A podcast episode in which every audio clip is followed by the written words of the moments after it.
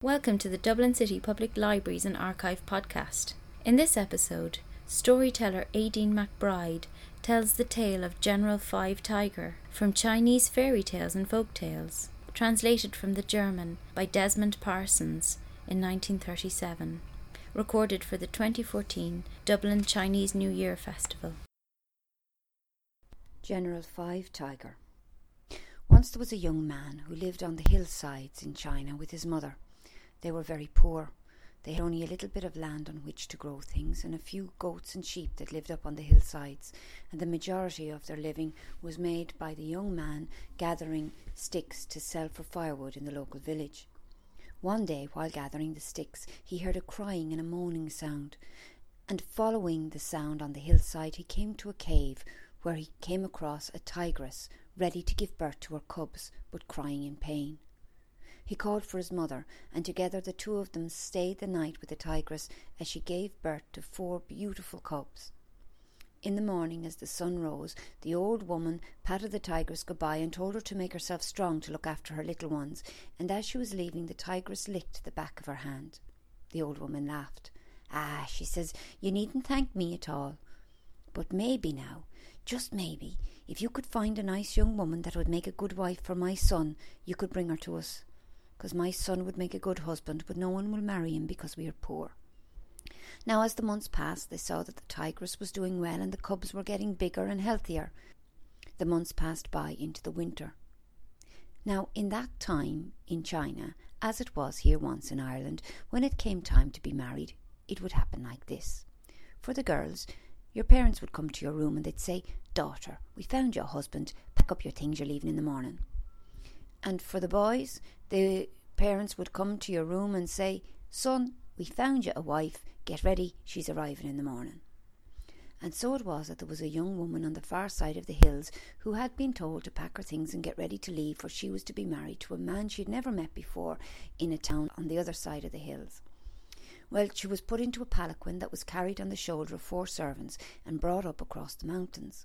The snow was thick on the ground, and as they were travelling, a blizzard formed around them. Near the top of the hill, the servants heard a terrible roaring sound, and looking around, they saw themselves surrounded by 5 tigers, 1 tigress and her 4 almost grown cubs. They were frightened. They dropped the palanquin and ran away. The young woman stepped out of the palanquin, and finding herself surrounded by the tigers, was frightened too, and she ran through the only path she could find between the tigers. Every so often they would block her and she'd be forced to turn in another direction, but she made her way down the hillside, the very same hillside that young man and his mother lived on. Now, the young man and his mother could hear this strange noise outside, and opening up the door of their hut, they saw the young woman racing down the hillside, followed by the tigers, and they called to her to come to their hut, that she'd be safe there. As soon as she was inside, the tiger stopped chasing her.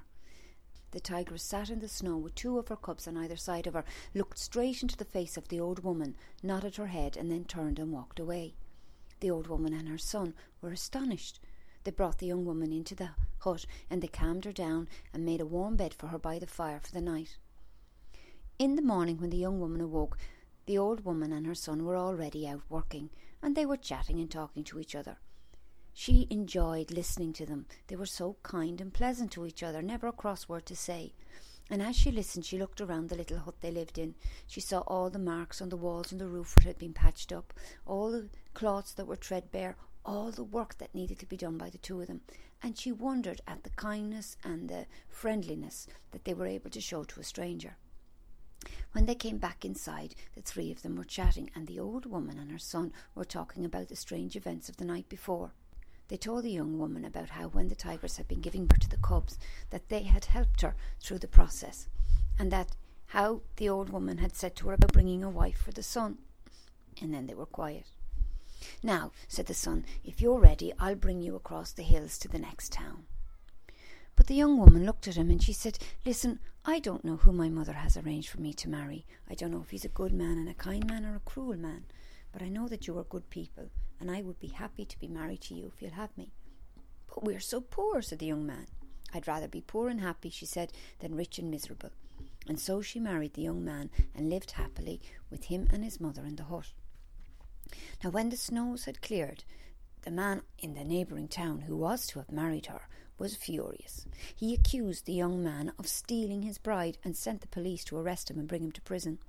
He was brought before the court and the judge asked him to tell his side of the story, and the young man did. He told the whole story just as I've told it to you, including all about the tigers. Well, the judge laughed. Never had he heard a story so ridiculous in his life. The old woman realised the only way to save her son was to prove the story was true, and so she went up onto the hillsides and called to the tigress. She told the tigress all that had happened and asked for her help, and as she turned to walk back to the village, the tigress followed her.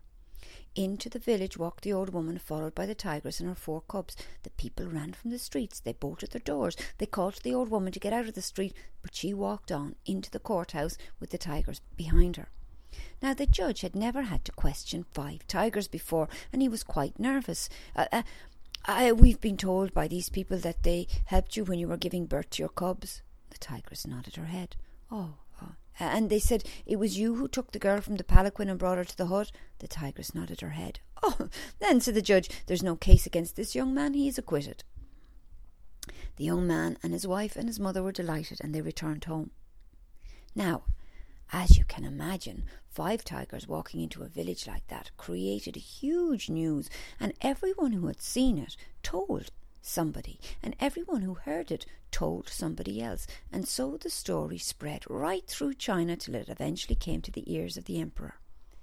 The emperor was very interested, for he was having problems on the boundaries of his empire with a band of bandits who would send in wild animals to attack the sheep and goats, and while the men were trying to protect their flocks, would then go in and rob the houses. The emperor had tried all kinds of remedies, sent in whole armies, but nothing had helped. Maybe a young man who had 5 tigers to help him could do what his army couldn't, and so he sent for the young man and asked for his help.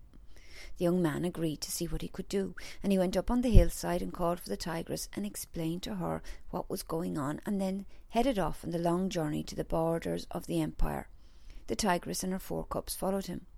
When they came to the villages, the young man placed the tigers in among the sheep and goats, and then went back to the village where the men were all waiting. Sure enough, the bandits sent in the wild animals, but when the wild animals heard the roars of the tigers, they ran away. And when the bandits came into the village, they found that the men of the village were all ready and waiting for them. And like any band of bullies, when they found someone to stand up for them, they too ran away. Very soon the whole area became calmer and more peaceful and settled. The emperor was delighted. He built a home for the young man and his wife and his mother, and he made him a general in his army. He named him General 5 Tiger. And from that day on, General 5 Tiger lived with his wife and his mother in the house that was built for them, and whenever they needed their help, the tigress and her cubs would come to them. Thank you for listening to the Dublin City Public Libraries and Archive podcast.